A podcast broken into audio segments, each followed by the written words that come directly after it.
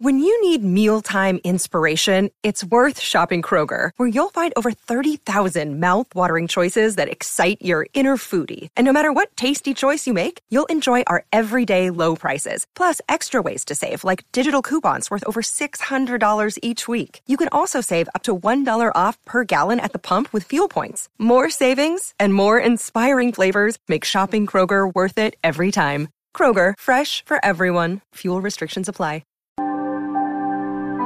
Look, that season was the season that Caroline like really became the de facto showrunner of the show and moving into season five, and she carried the weight of the show for five, six, three more years after this, and um, you know Brian Young as well, and a whole bunch of great writers. But like mm-hmm. you really you took the baton and you you made it work and you crushed it. Why would you possibly think that you could trust her? Let me guess. She pledged her allegiance to you while you were naked in the sack.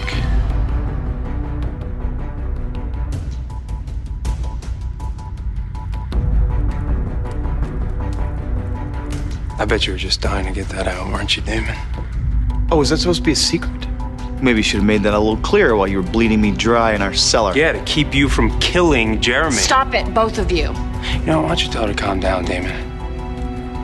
You've managed to use that sire bond pretty well so far, haven't you? Welcome back to Entertainment Weekly's binge of The Vampire Diaries. I'm your host, Sam Highfill, and joining me today to talk all things season four are executive producers Caroline Dries and Julie Plec.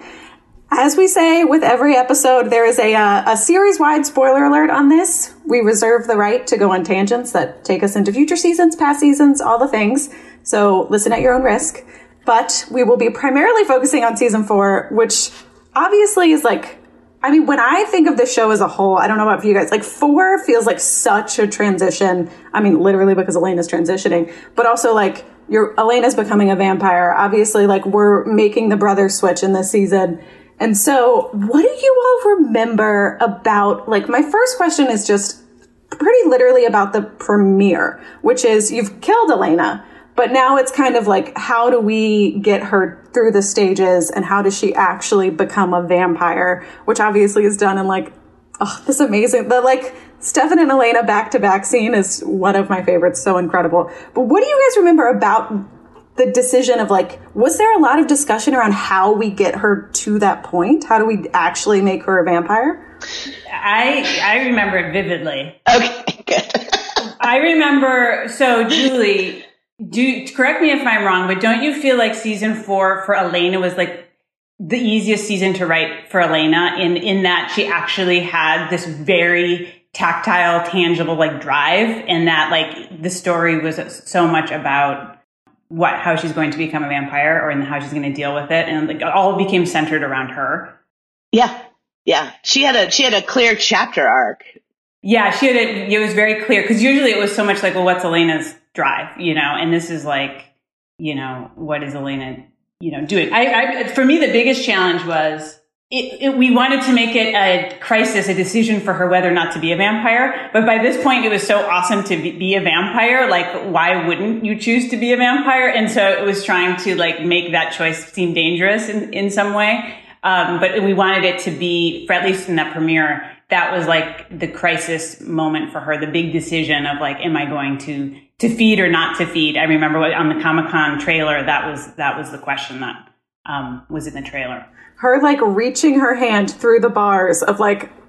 You guys drew that out as long as you possibly could of me being like, oh my god, oh my god, is she like barely reaches through? I also have to say, just giving a shout out to parallels I love. One of my favorite parallels of this series is her in episode one of this season telling Stefan she chooses him and it's the best choice she's ever made. And then in the finale saying, this might prove to be the worst choice I've ever made, but Damon, I love you. You made all the wrong choices, and of all the choices that I've made, this will prove to be the worst one, but I am not sorry that I'm in love with you. It's just like you guys always did such a good job of keeping kind of what they each bring to a relationship with Elena like so distinct. I just, I'll never get over it. Theoretically, season four is when you're supposed to have hit your groove. You know, like you would go through all the, you know, season one is such chaos. Season two is like better, but like really hard. Season three, you're kind of, you're dealing with a lot of fatigue. And by season four, you're supposed to feel like, oh, I got this. But I don't think we ever felt like that on this whole show. Not once. Well, it, you know, I remember, I think it was the first time I remember um, doing an actual like mini room, like the writers' bankers' hours um, for season four. Yeah. And I remember that was the first time it crystallized, at least for me, that like, creating the villain is the key to a good season. And we spent so much time in that mini room talking about Silas and like Shane and like if thinking about Shane is like funny in hindsight, but like it, it, we we had like a concept like the Dead Sea Scrolls at some point, but like it all it became about the mythology of the Silas gravestone and um, that was just so instrumental to like creating the framework for that season. And now i remember that moving forward like we can talk about our main characters till the dogs come home or whatever but like the villain drives the, the season arc in my opinion. So that was the first time that crystallized.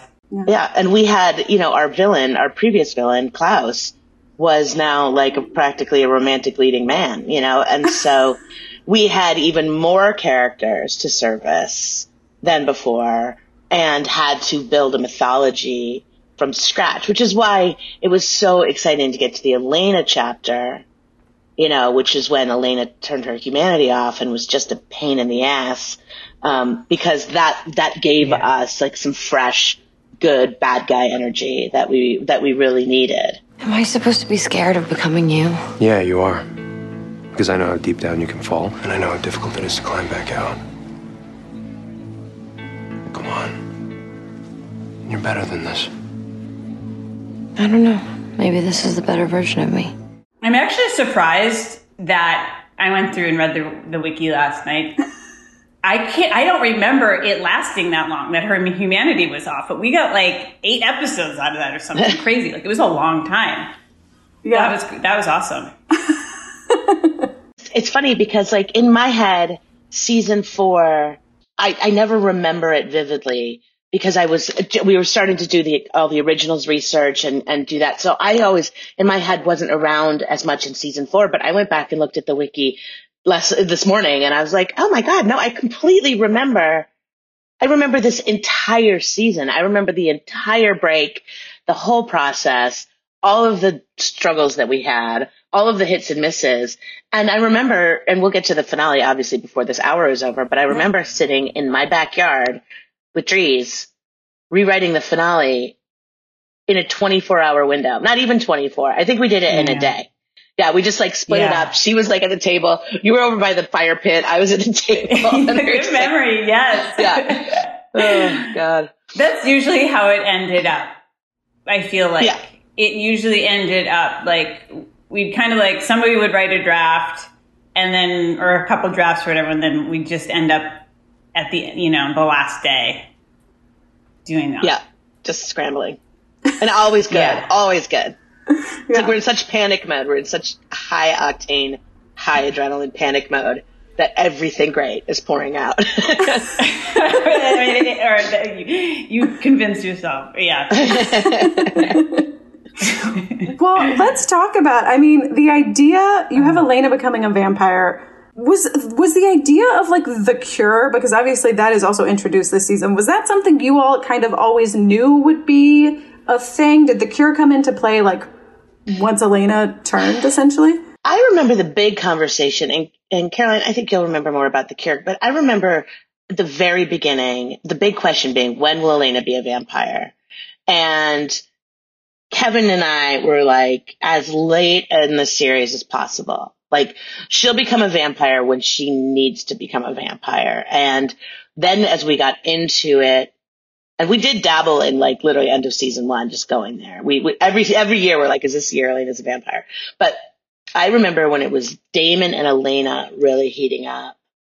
And we just made a decision as a group, or I made a decision and just bellied everybody into it. I don't know that like Elena would never, ever, ever, ever, ever get with Damon while Stefan was still in her life if she was the like Elena that we knew and loved. And that mm-hmm. she would have to be, and I'm sure I'll get killed for this, so that she would have to be a vampire and she would have to be trapped into her more primal self to allow herself the sort of that sexy freedom of being able to link with that bad boy who had done all those terrible things because she was herself living in a space where she was doing terrible things. Um, now she obviously like, we get into the whole sire bond and, and all that and the stuff we can talk about. Um, but for me, I think, and Caroline, was it that like we just wanted an out for her?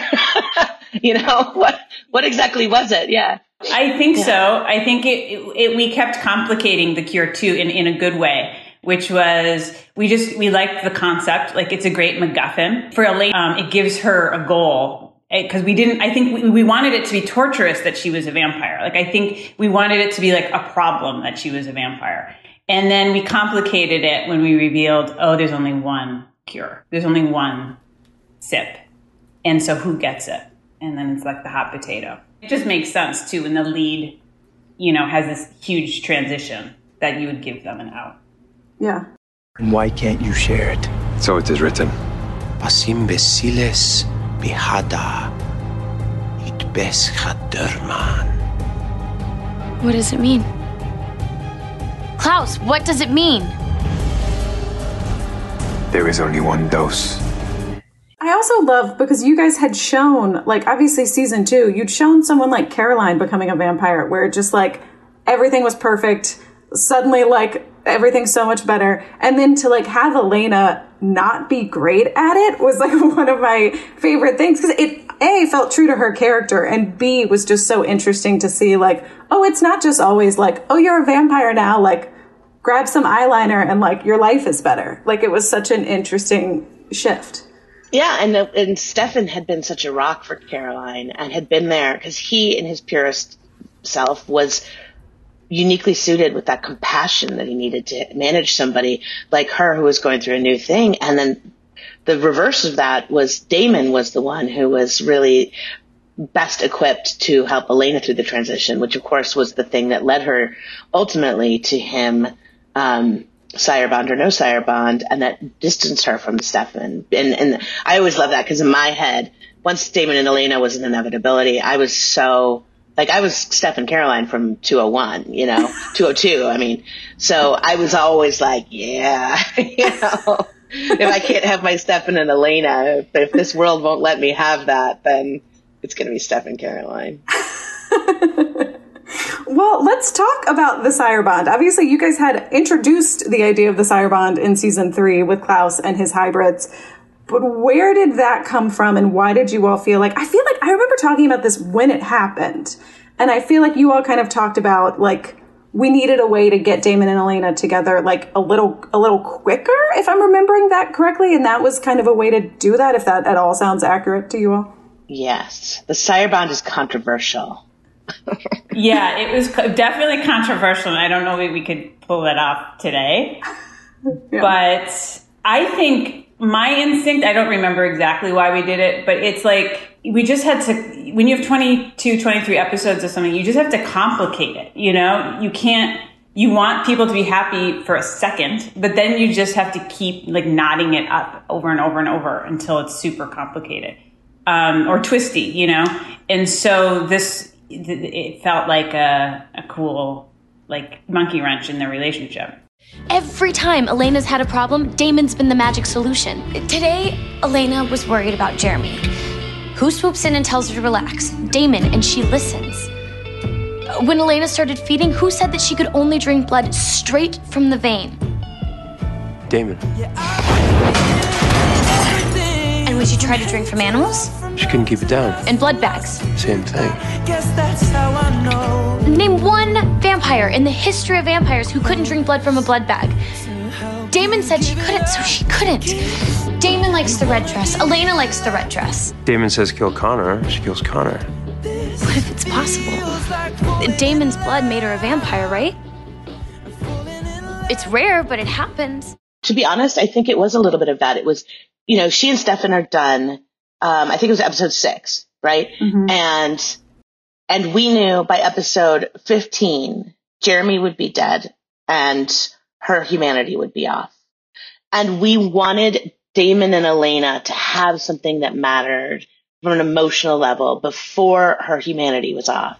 Mm. And so then it became, well, she can't just like break up with Stefan and hop into bed with Damon, even though, you know, part of America would like that very much. like that just doesn't feel right, vampire or no vampire. Um, so I do think it was a sense of like just saying all of her emotions were so heightened and more so than even a natural vampire, a vampire heightened uh, senses, and that everything was driving her. Now, um, we then had to, you know, do a lot of work to sort of untangle the fact that they had sex while she was technically, you know, under the effects of some sort of supernatural link. Um, this was the year I finally learned, I think this might this year or season five, what the term agency meant. which and which I had never heard before in my life. And people kept talking about agency, and I'd be like, "What are you talking about?" And now, cut to, um, yeah, but that was it was, but it's all. I mean, Caroline's right. It's like it's complications. It's happiness.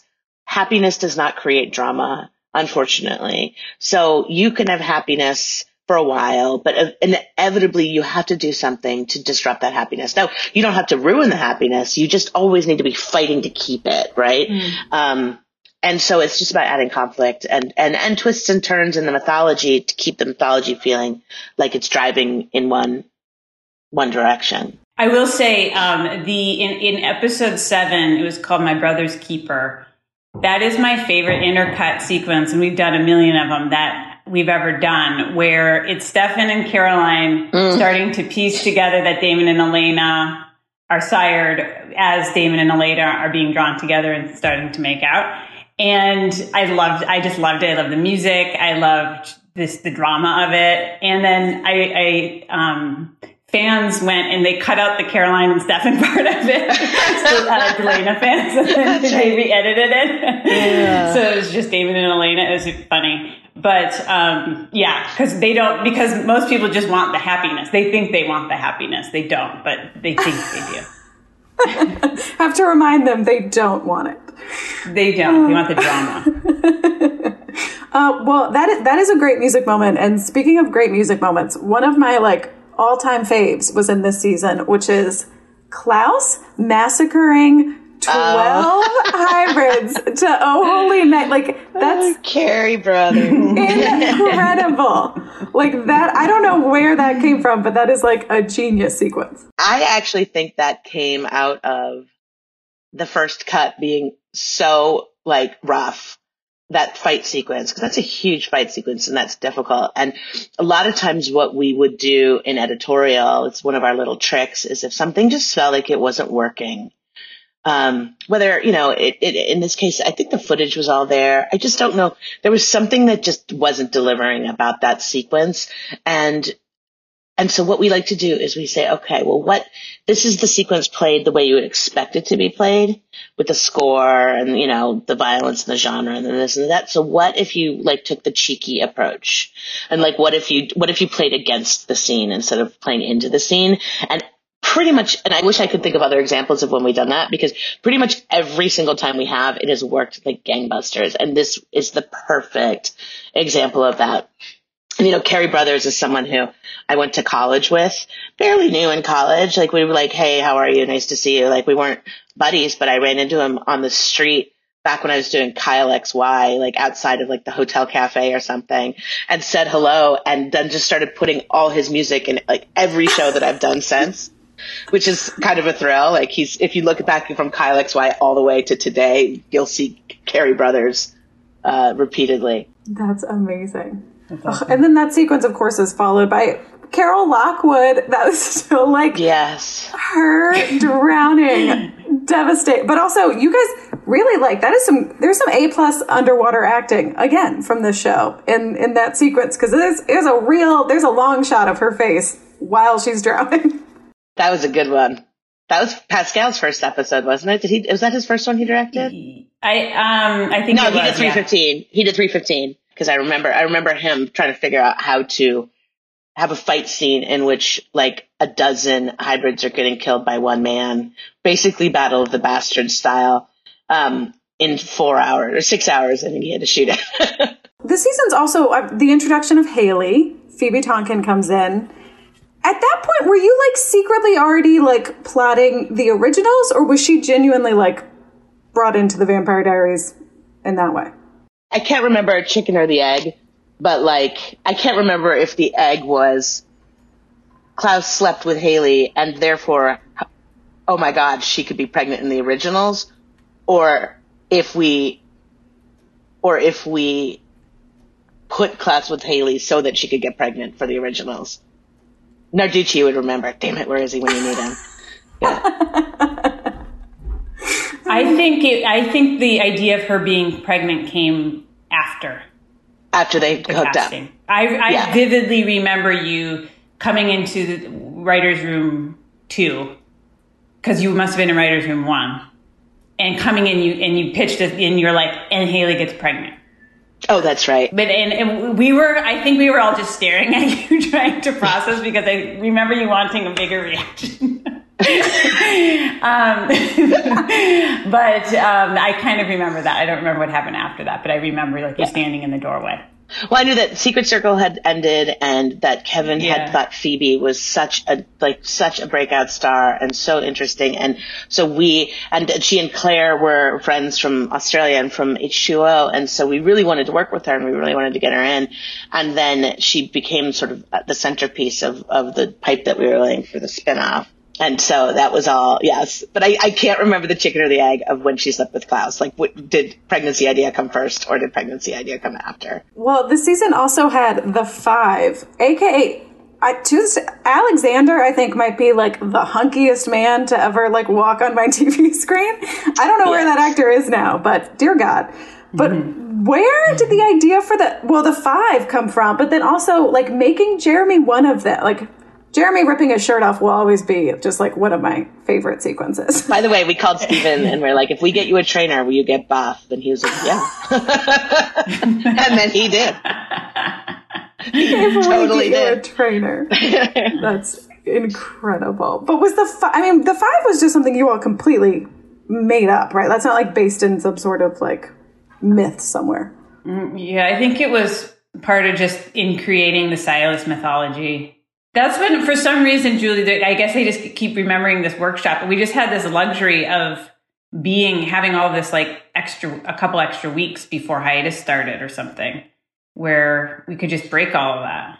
Yes, and I don't even know why it happened that way, but because, you know, end of season one and end of season two, we were so beat down exhausted that we just like went home, took a nap for two weeks, came back and started all over. But end of season three, we had this extra amount of time. We must have finished the scripts early. And so we had what we call writers boot camp, which we then did subsequently for every season. And it was like three to four weeks of, of just writing. I mean, just pitching and building the season so that when we went on hiatus, like that was the year that you and I, you took episode one and I took episode two on our hiatus because we had like broken the whole like season pitch, broken the first two episodes and then went and wrote those two episodes because I was in Italy on vacation and I wrote that first act of, of, uh, of 402 on a bench up at the top of the Spanish steps. I was like, I'm in Italy. I'm writing. This is so awesome. Uh, but that made a huge difference. And I think the five, I can't remember, uh, and I hate to keep saying I can't remember, but like at a certain point, like it all does become a blur. But for some reason, at the beginning of 402, I mean, four, season four, we kept getting notes from the studio and, and we hadn't gotten that many notes in a long time. And we kept getting notes about like that we were slow playing the mythology too much and that mm. the first few episodes just weren't asking enough questions and weren't like, and we were so burnt from our mythology for three seasons and we just wanted to be kind of quietly ease our way into it.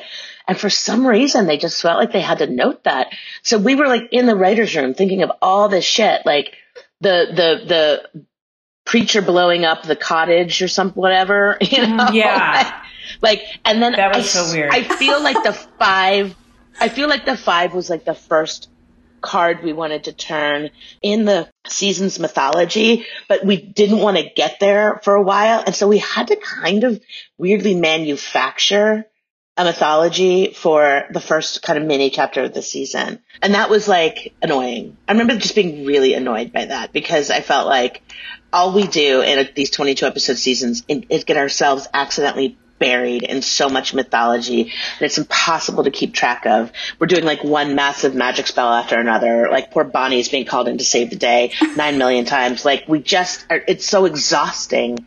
Give us a break. And for some reason they were just like, I think because the show had done really well in season three and they just didn't want, they, they knew how important season four was to really get it to season 8 mm-hmm. That's really what it is. Like you get, if you nail season three and like keep going, you'll go forever. Um, yeah. the fans will like never let you go, right? So, but it was so, we'd get these notes calls and we'd be like, oh my God, all right, what twist can we make up here? it was, it was crazy. But the thing about Steven is like, we knew Jeremy was dying. Mm, yeah. We knew he, he was a hard character to write for Jeremy because he was the little brother and like, and he himself always wanted to be in the fight like as an actor, he was like, where's my crossbow? I want a crossbow. And, it sort of became the joke, like, when are we going to give Steven a crossbow? And, um, and so we thought, well, why not make him borderline supernatural, make him someone that can fight and then, you know, put a map on his body that you have to decipher, you know, we probably overdid it, to be honest, in the mythology of that season, just because like we kept adding like mm-hmm. just the cure in and of itself, the chase for the cure was so dynamic and we added, you know, like hunters and maps and islands and caves and doppelganger. Like we really, like we really reached into that grab bag. So we could have made it through with a slower start. Uh, notes people. you know, though, Julie, we needed we need so Elena was going through an existential crisis, which was fascinating because it's all on our characters. Oh, but we yeah. needed a villain. We needed, and Shane yeah. couldn't be a villain. We knew Shane was connected to the mythology in the long. run. He's just a human professor. He's not a villain. He's like sort of intriguing. So we needed the bad guy. So that's where Connor came in, if you remember, um, the first hunter. Oh, so yeah. we needed him to be somebody that we're outwardly going against. Yes, that's right. We needed a villain. We brought in Connor, and then the mythology of the five was born out of wanting to make yeah. his mythology more dynamic than just like uh, your your everyday average bear vampire mm-hmm. hunter. Yeah. Oh my gosh.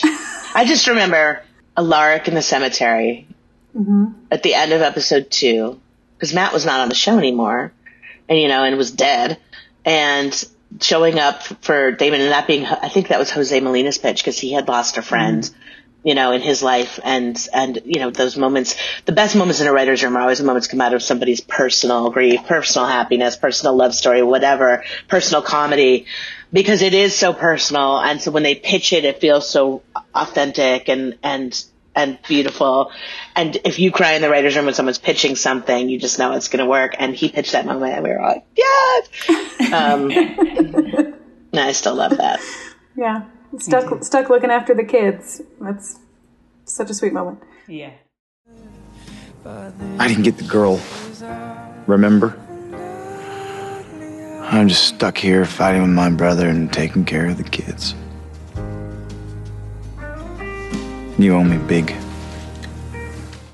We have to take a quick break, but we'll be right back. Hey everyone, I'm Sid Evans, editor in chief of Southern Living and host of Biscuits and Jam. Since 2020, I've been interviewing musicians, chefs, authors, and other Southern icons about their family traditions, their faith, their favorite meals, and of course, what it means to be Southern. And I'm excited to announce season five of our award winning podcast. Join me every Tuesday for new conversations with some of the most interesting and influential Southerners around. Be sure to follow Biscuits and Jam wherever you get your podcasts. You can also find us online at southernliving.com slash biscuits and jam. Now back to the show you talked a lot about like Silas and arcing out that whole mythology. So did you all know for like were you like this is a Stefan doppelganger like pretty early on in the season or did that come about later? Oh. I'm not sure that I can't say that we were sure it was Stefan. I think we were imagining what we kind of showed briefly, which was like that like the ghoulish, creepy guy tucked into a cave like the yes. old, old, oldest vampire in the world. But I think we all knew in the back of our minds that wouldn't be great. Like that, you know? Yes. Yes, that was because like we we always reference the master and Buffy Hmm. and how you know and how true vampires like we were like sort of you know cornering the market on the broody Hawkeye vamp, but like in lore, true vampires are like wrinkled, pruny, kind of disgusting monster creature features, and um and I think you're right, Jeezy. I think we started wanting to go down that road and then just got cold feet. Just totally got cold feet. We're like, okay, so what if he is both wrinkled, pruny, and whatever in their minds? in real life, he's a hot guy. in real life, he's Paul. totally. I do not like when you asked that question. I had this like weird flashback that I can't place of that epiphany in the writers' room. But the problem is, I don't know if that's like a planted memory of based on how you asked it, or if that actually really happened. But because I do have this like weird, like, oh my god, what if memory Yeah. that that I'll have to do some research on that. Well, let's talk about. I mean, my my favorite episode of this season is "Stand by Me" for fifteen. Like, so incredible. I read a story, and I have no idea if this is true. That was something about like the table. Like Nina was so incredible at like the table read that you all just like immediately started like blocking it or something. I don't. I don't fully. But what do you remember about that experience? So I wasn't there, but I remember Lance Anderson, who directed the episode, who was one of our editors up to that point. This was his first, uh, no, second episode he was directing. And, um, he had talked to Nina and he had basically said, we're going to give you everything we, you need. We're going to give you rehearsals. We're going to give you like time. We're going to let you have the quiet. Like he just really, really, really knew how important that whole sequence of her melting down was. And he wanted to make sure they got it right. And all I heard was the feedback from from the table read that she had been basically practically off book, if not off book, at the table read, which never happens. Um, and uh, and that it was so mind blowing that everyone was just like, "Oh my god, this is incredible!" And yeah, they might have taken that right over into blocking rehearsal, for all I know. But um, that was a special one because it was so deeply emotional, and Nina so so so much wanted to get it right and Lance wanted to get it right, you know. Um, and for me, I I wrote that. That was the one I said in the season, like that one's mine. Like nobody else gets that. That one's mine. I love writing the stuff that's about like on the table in front of your face grief. Because um, you know everybody has their life story and everybody has their life trauma. And i had gone through a loss as a kid that like i remember those feelings. I remember feeling like you're out of your body. I remember feeling like ice cold. I remember feeling like you know cutting it off and turning the whole humanity switch turning off is totally born out of like like my ability to like turn a light switch to like disconnect from grief right? And so i remember the body episode in buffy being so powerful to so many people and wanted this this episode to be sort of that and wanted to write the beats of like each chapter of the episode was like a chapter of, of her grief and just like live in the quiet of all that until it got to the point where she broke um, and so we named the episode stand by me as an homage to the body because stand by me the movie is an adaptation of stephen king book uh, short story called The Body. So we like did little little tricks like that. Here's a very specific question, which I, I just popped into my head as I'm watching it. When Paul is like, so Paul's like holding Jeremy's dead body when he walks in, right? What were the actors holding when they were supposedly holding like without a care very large men? Was it just like a dummy or something? It depends. It's, it's either a dummy or it's a supported lift. Like if if the actor himself cannot like scoop up Steven McQueen and walk him in, they do like a rig that kind of gives a gives a support. But I don't remember what that one was. All right. Well, obviously that was that's the episode that gets you to know humanity, Elena, which you guys talked about. One of I remember one of my biggest questions when I was watching it was, "Oh, this is going to be fascinating because we have Elena, we have vampire Elena, we have Katherine, we have no humanity Elena." Like, was it challenging for you all to be like, how do we make sure no humanity Elena isn't like just Katherine in some ways? yeah. How did we do that? When did Katherine come back into the picture? Oh, she is with Elijah. She pops up. No humanity Elena finds her.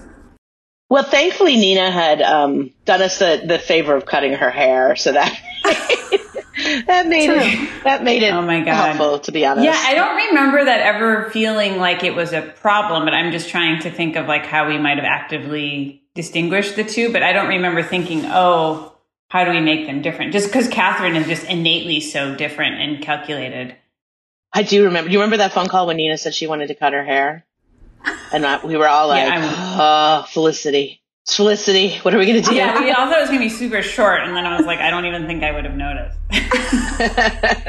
Yeah, she just got some like layers and a fun little like side bang. Yeah. Yeah, a little, a little purple streak. I love that you all had Elena do it in New York, though. It was like such. It was like she gets her haircut in New York and then comes back like a. di- It felt. I was like, No, when an actor wants to get a haircut, it, you have to like call like 20 different people to alert them. You know, it's like such a thing. It's so nerve wracking. Yeah, like I've literally had sat in salons with actors getting their hair done. It's like the worst.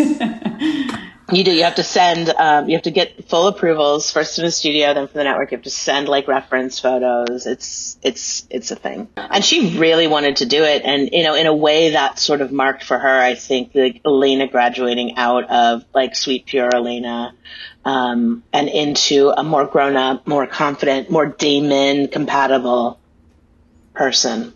It was a choice. It was a choice. It worked. Great. Well, this is also obviously the original's backdoor pilot is happening toward the end of this season. I always wa- the the thing that always strikes me when I rewatch it is Charles singing.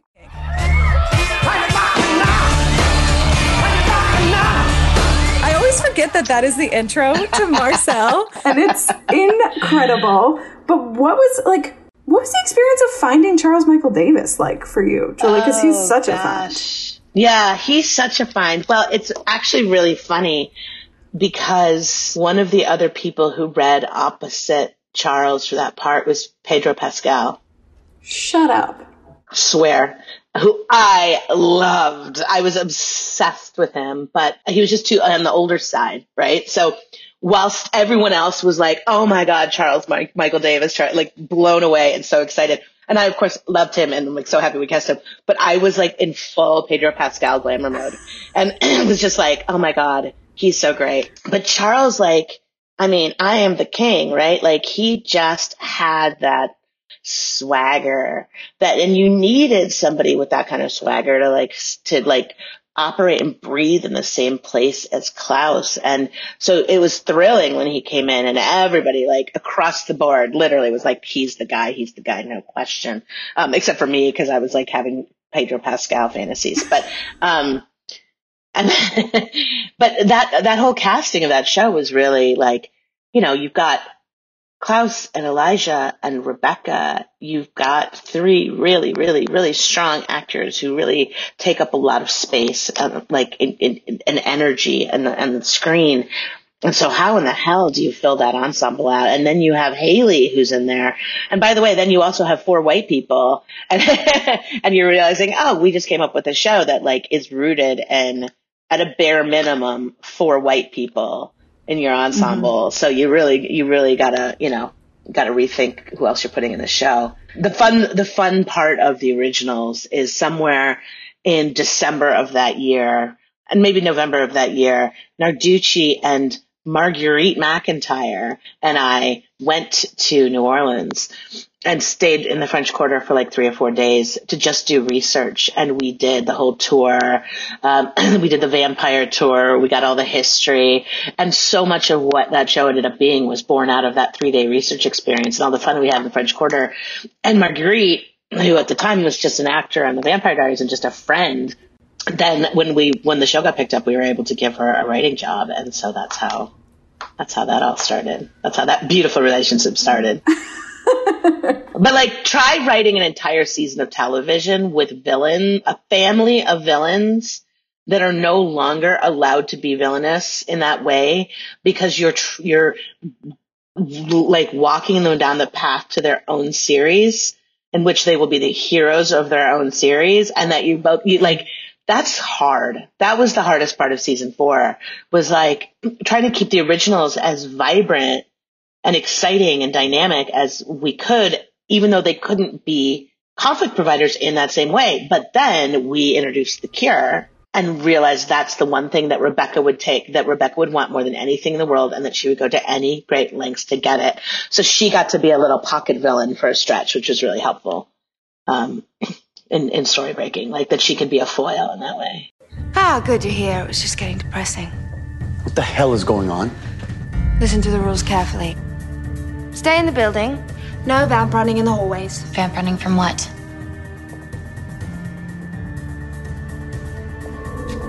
Turn. What? You can't, he'll lose control. That's the whole point. I've exhausted all your knowledge. Now I have the professor to help me find the cure. You're just competition. Okay, so we're building to this the end of this season, this incredible finale that you all somehow wrote in like a day. You've got the I want to talk about the Nina versus Nina fight scene because I feel like at that point you all had done like obviously we'd had, you know, many scenes of Katherine and Elena, but to actually make them fight and like pull that off, what do you all remember? I mean, that feels like so it always amazes me. It feels so incredibly ambitious, but like, how complicated was that to make that work? I loved it. I loved that fight. I yeah. loved it. And Nina, Nina was so from the beginning so good at doing both, playing both characters.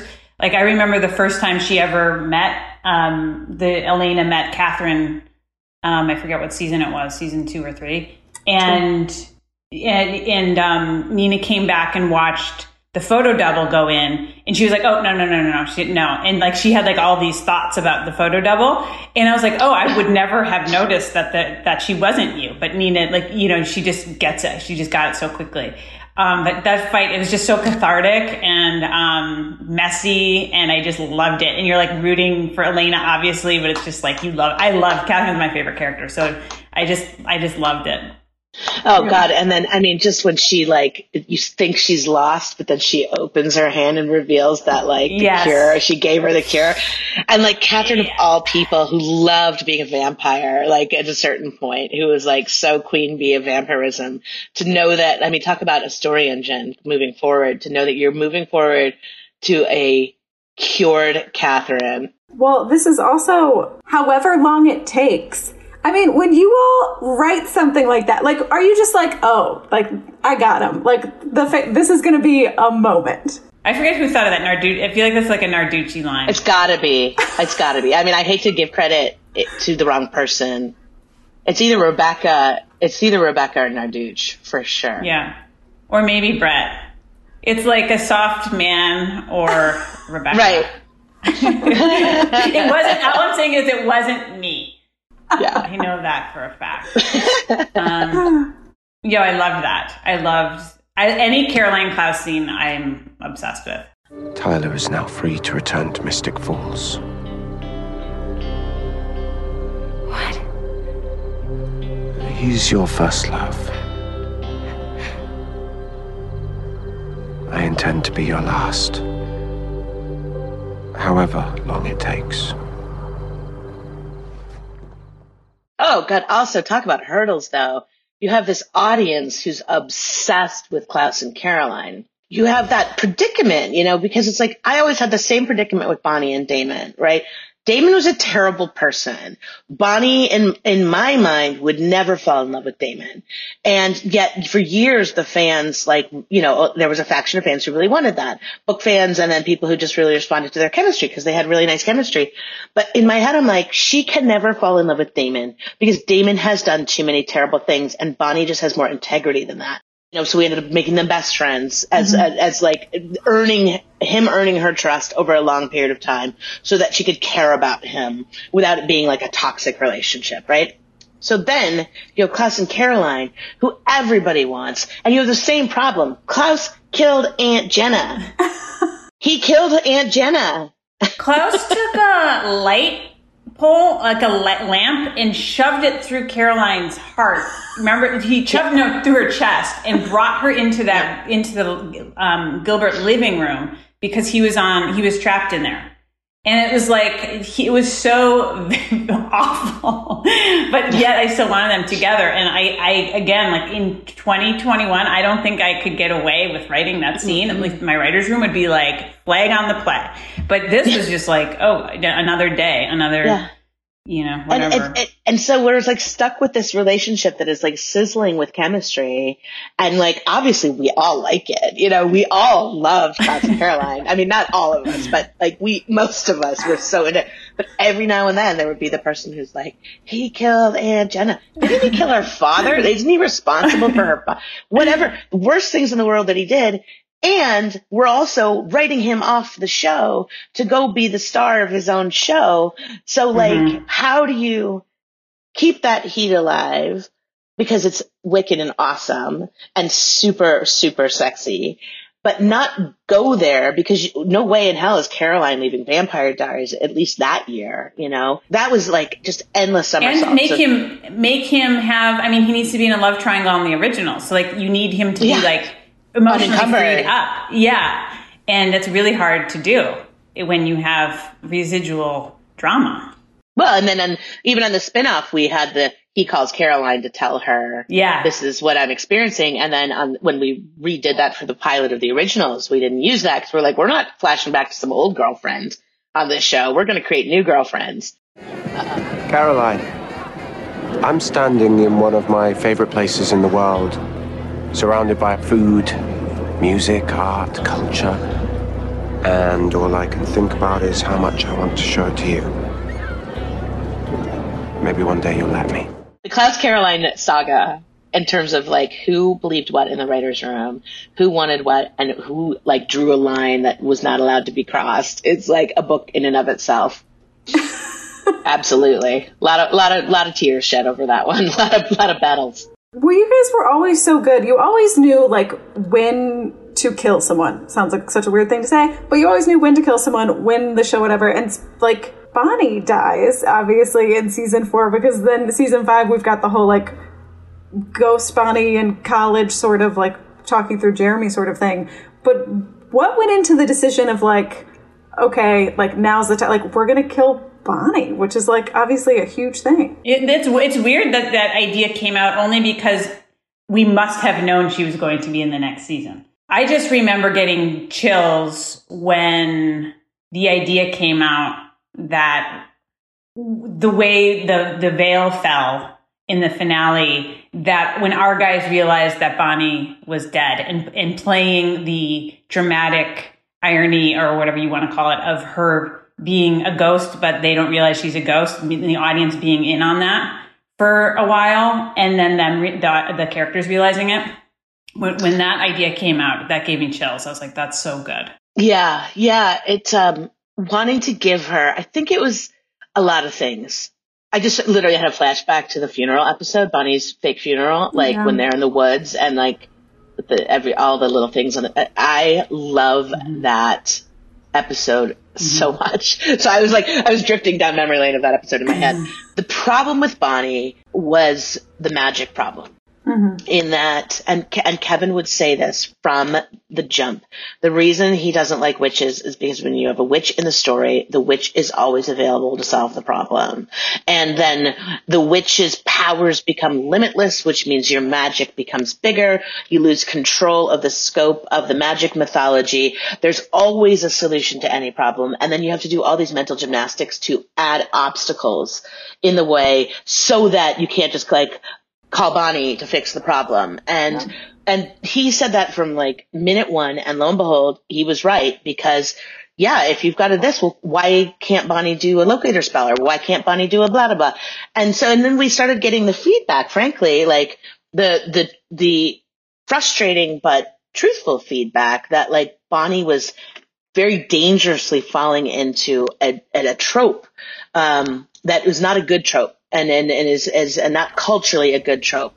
Um, and so we were always looking for ways to either like take her magic from her or to give her something that she could do that wasn't like pick up the phone, call Bonnie to do the spell to save the day. And so the idea of ultimately making her the anchor to the other side, having her be as a ghost, it was just like, let's let Bonnie do something so that so that every episode you're not calling Bonnie to save the day because it was legitimate good feedback that we had fallen into the very trap that Kevin always said we would. Um, and so we're always struggling and just saying, okay, what can we do? Because she was she she had really grown into her role by then. She was so emotional and so good, and we just wanted to show her off. Season four is the only season that's 23 episodes. Why I, is yeah. I just had a PTSD moment. Julie, do you remember coming into the room like halfway through the season, we're all dead, and you're like, the studio asked for two more episodes, and I said, just what, you know, you agreed to one more. They had been asking every year for more. every year. By year four, I'm like, ah, you know, it's like time to say yes to this. But oh my God, will we, were we like at the end of that? We will never do that again. It's that extra eight days. I don't know why. The crew almost just collapsed from exhaustion. The actors were miserable and collapsing from exhaustion. We were dying on the vine for story. I remember walking into the kitchen at like 10 p.m. and Rebecca was in there with Brett, and I heard her say, uh, "I can't imagine having," because I think she was like working, helping work break episode 22, and or 21 or something, and she's like, "I can't imagine having to do two more of these," and like I ha- I was co-writing the last two, and she like she quickly got quiet and like as if to like hide what she was saying, and I'm like, "I heard you, thank you. Uh. I mean, it was to- it was definitely fun because the stories were really quite juicy in my opinion, but especially the graduation episode. But um, if you look at it, I mean, it was like crazy. And then, by the way, then like the crew gets like five minutes of hiatus. You know, it's just like it's not a good business strategy in my opinion. But whatever, we did it. we did it. It was great. I still remember like the gasp when you guys did the "Hello, my shadow self." When the camera pans and it's like, "Is it another Elena?" No, it's a Stefan. Like, still, still one of my favorite moments. I can tell you exactly where I was sitting, like vivid in my brain. I love that finale. I genuinely love that finale. I mean, because graduation and like the emotion, you, it, like people can make fun all they want of like events on CW shows, but those milestone events on those shows, like you just enter the story with such a sense of nostalgia. And like all these kids are like graduating, going on with their lives. And the, the, the big question, like the cliffhanger is, where does everybody go from here? You know, you, it's a built-in emotional cliffhanger. Plus you have the great Elena Katherine fight. Plus you have like the class coming in back for Caroline. Like the, the, uh, ah, that's a good one. I think Damon and Elena finally like officially got together. I'm not sorry that I this and that and, that, and I'm not sorry that I love you. that's, that's a good one. Fine, and I'm not sorry either. I'm not sorry that I met you. I'm not sorry that knowing you has made me question everything. That in death, you're the one that made me feel most alive. Dries, by the time the show was over, probably I would say wrote most of the best Damon and Elena arguments and fraught monologues and like sexy leads up to like awesomeness. I feel like you really like found your groove with that. I don't know if you were like hate writing them or you just love them. I don't know where you were No, I love from. them. I love them. Whew, that was fun. That was a fun memory lane. I'm so proud of. I'm so proud of it. It's so nice to be able to look back on something, you know. Yeah. and not have to look forward. Yeah, to look back and not be in the in the middle of the pain. Yes. Yeah. yeah. But yeah, I mean, like, look, that season was the season that Caroline like really became the de facto showrunner of the show and moving into season five, and she carried the weight of the show for five, six, three more years after this, and um, you know. Brian Young as well, and a whole bunch of great writers. But like, you really you took the baton and you you made it work and you crushed it. And so you get you get half of the you get a good half the ownership of uh, of, of, of Vampire Diaries and all its Yeah. glory. She got to see me cry and not good good not good happy tears. I, made, I think I made you cry a couple times. yeah. yeah, it was tough. my I mean, you definitely you're you work so hard and it's so emotional and you're under such a time crunch and it's like it is nice to be able to look back because it is genuinely so hard. And it's nice Yeah. that people love it enough that they're still talking about, you know, a Yeah. season of TV. Truly, truly um, life changing experience that show. All right, that is that is time. That is our episode. Thank you both. Thanks for listening. We will be back to talk all about season five.